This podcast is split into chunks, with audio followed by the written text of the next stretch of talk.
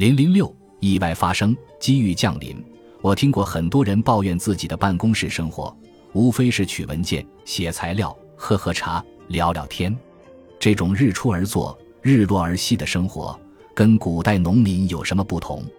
可是，尽管自己不喜欢现在的工作，但也没有勇气炒掉老板；尽管自己不喜欢现在的老婆，但也没有勇气跟爱人离婚。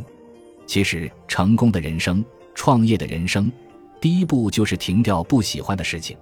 这种带着痛苦的改变，是人生迈向成功的第一步。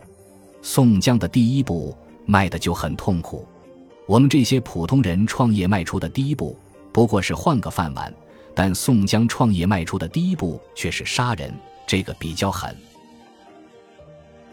本集播放完毕，感谢您的收听，喜欢请订阅加关注，主页有更多精彩内容。